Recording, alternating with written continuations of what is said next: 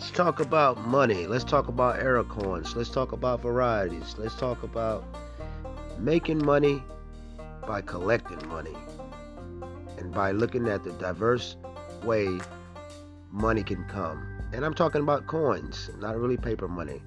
So give me your best opinion and what do you think? I'm talking about Lincoln cents. I'm talking about Buffalo nickels. I'm talking about Indian heads. I'm talking about if you spend a hundred bucks on some coins to collect and view, what remains the same is you still have a hundred bucks. Thank you.